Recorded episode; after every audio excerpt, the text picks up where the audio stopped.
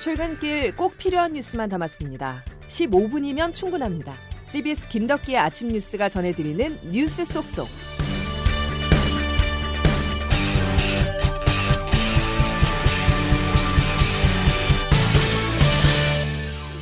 여러분 안녕하십니까? 8월 17일 김덕기 아침 뉴스입니다.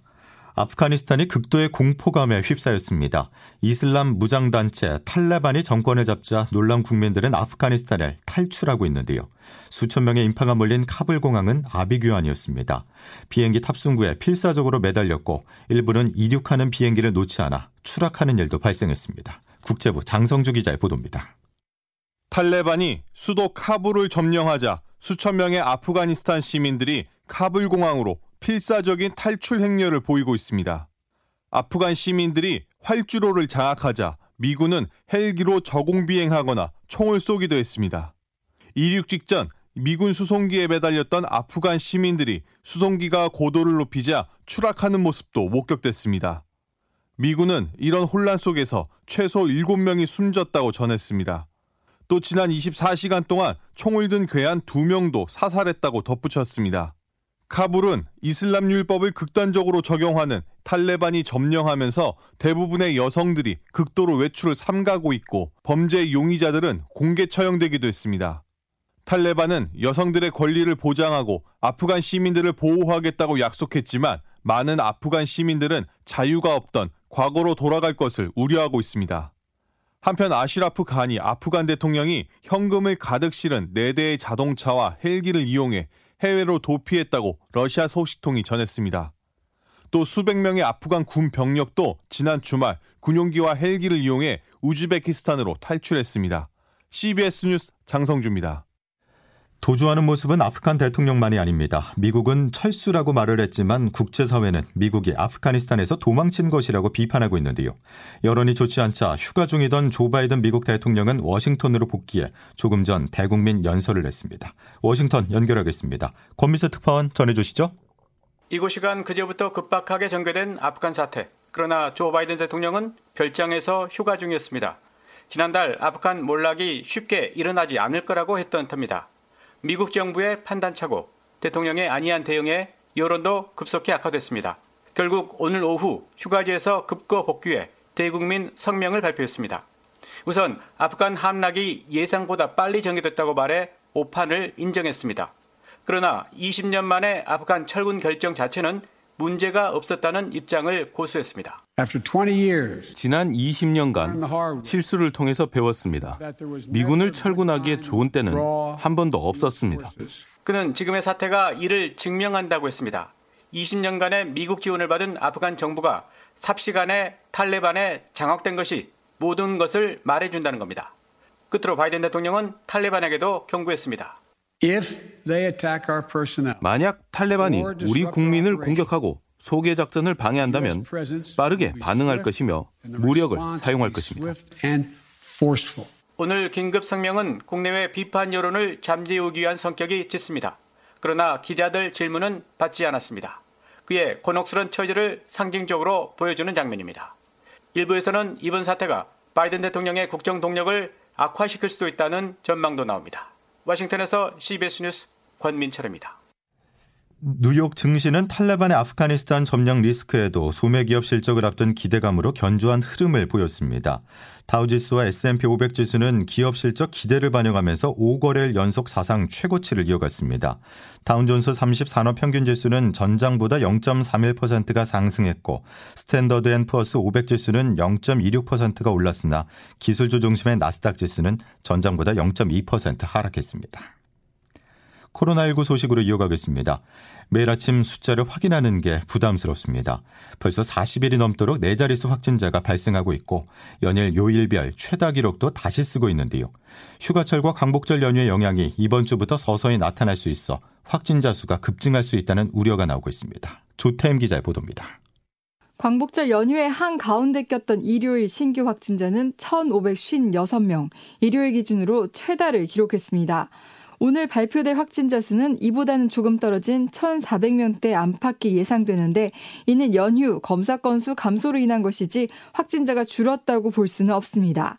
일요일 최다 확진자에 앞서 지난 토요일도 주말 기준 역대 최다로 요일별 최다 확진자 수를 연이어 갈아치우며 주중 확진자 수 역시 최다 기록을 세울 가능성이 높습니다.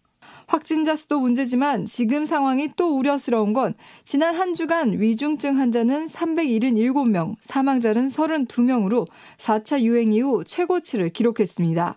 특히 확진자 수 급증에 따라 백신 접종을 아직 하지 않은 연령층인 4, 50대 연령층의 위중증 환자와 사망자 증가가 눈에 띕니다.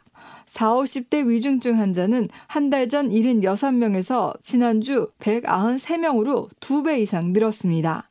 권준욱 국립보건연구원장입니다. 40에서 50대 연령층에서 위중증 환자가 지속 증가하고 있습니다. 정부는 이번 주 상황을 지켜본 뒤 22일 종료되는 수도권 거리두기 4단계, 비수도권 3단계 조정 여부를 발표할 계획인데 확진자 수가 급증할 경우 현행 거리두기 연장은 물론 추가 방역 조치가 불가피해 보입니다. CBS 뉴스 조태임입니다.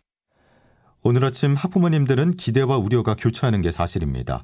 4차 대유행 속에 오늘부터 중고교 학생들은 2학기 등교를 시작하는데요. 유행에 꺾이지 않고 있어서 4단계 등교가 시험대에 올랐습니다. 황명문 기자입니다. 오늘부터 대부분 중고등학교가 2학기 개학에 나서고 다음 주에는 초등학교도 개학을 하게 됩니다. 하지만 코로나19 확산세가 좀처럼 수그러들지 않으면서 2학기 등교에도 비상이 걸렸습니다.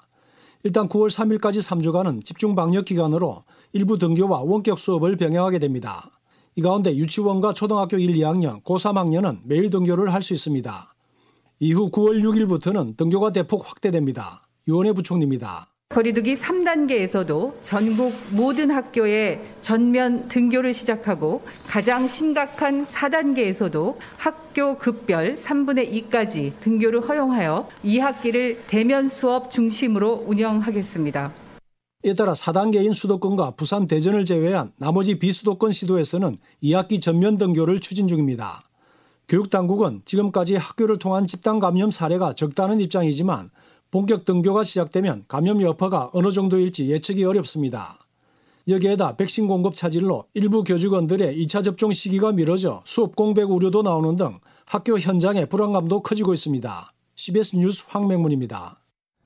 오늘 주요 관심사 중 하나는 백신입니다. 모더나사를 항의 방문한 정부 대표단이 논의한 결과를 오늘 발표할 예정인데요. 모더나 백신은 우리나라 하반기 주력 백신인 만큼 백신 조기 수급 요구에 모더나사가 응했을지 여부가 중요합니다. 보도에 정석호 기자입니다. 정부가 백신 공급 차질을 빚은 모더나사를 방문해 면담한 결과를 오늘 오전 발표합니다. 앞서 모더나 측은 생산 과정에 문제가 생겨 이번 달 공급하기로 했던 물량 850만 회분 중 절반만 공급하겠다고 일방적으로 통보했습니다. 이에 강도태 복지부 차관 등 정부 대표단이 모더나사를 항의 방문해 유감을 전하고 대책을 논의한 겁니다. 대표단은 모더나 백신 판매 책임자를 만나 강력한 유감을 전하고 3시간가량 백신 도입 일정과 재발 방지 대책 등을 논의한 것으로 전해졌습니다. 보건복지부 강도태 이차관입니다. 최대한 빨리 당겨달라는 얘기를 했고 구체적으로 좀 더 협의하거나 정리가 되는 대로 귀국 후에 정리해서 말씀을 드리도록 하겠습니다.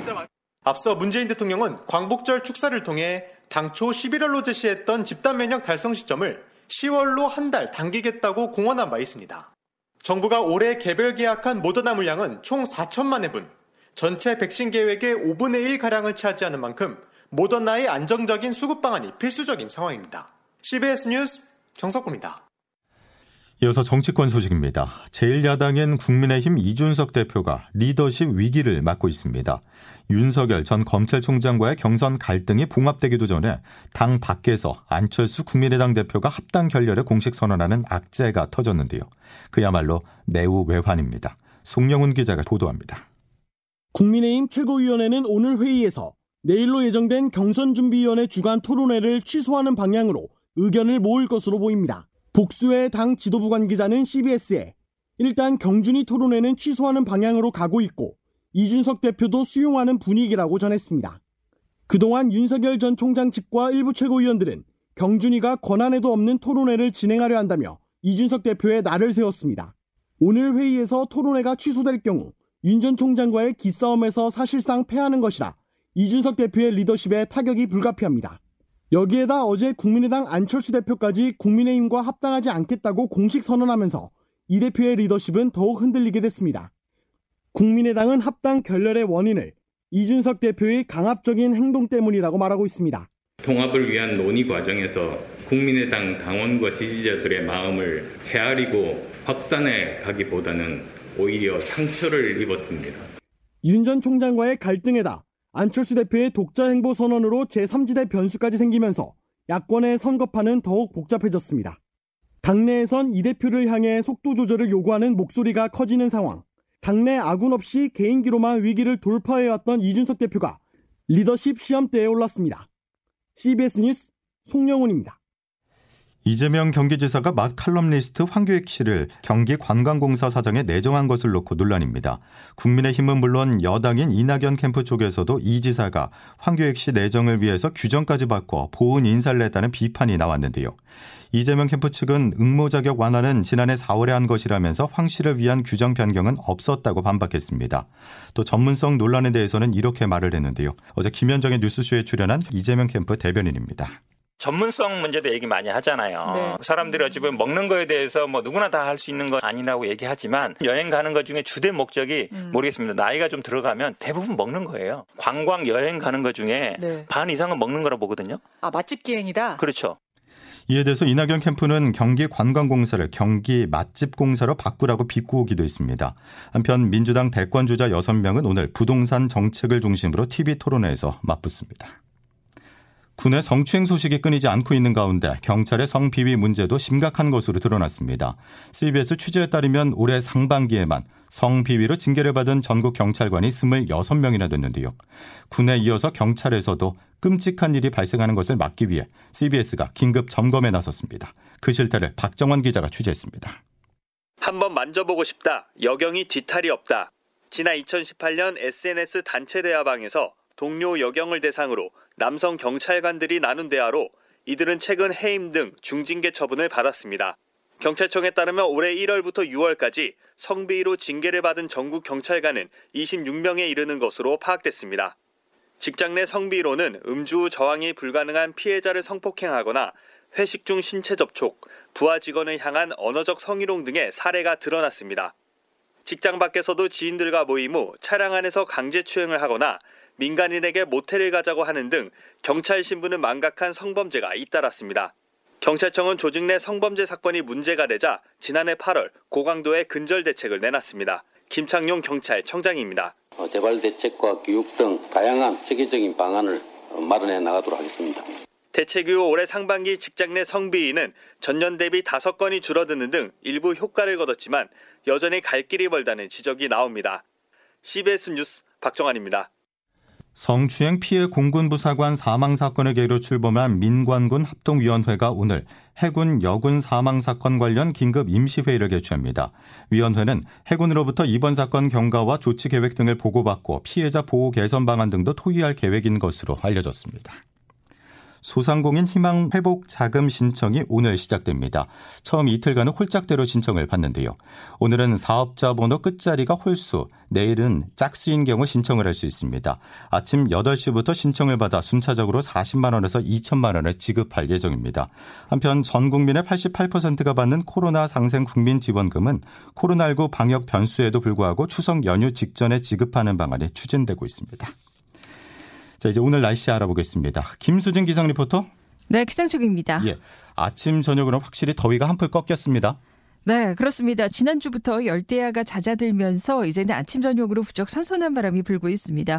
현재 태백의 아침 기온이 17.4도, 영월 18.6도, 동두천 20.2도, 서울 23.1도로 대부분 평년과 비슷하거나 좀 더 낮은 기온으로 출발하고 있는데요. 오늘 한낮에는 여전히 30도 안팎의 늦더위가 기승을 부리겠습니다.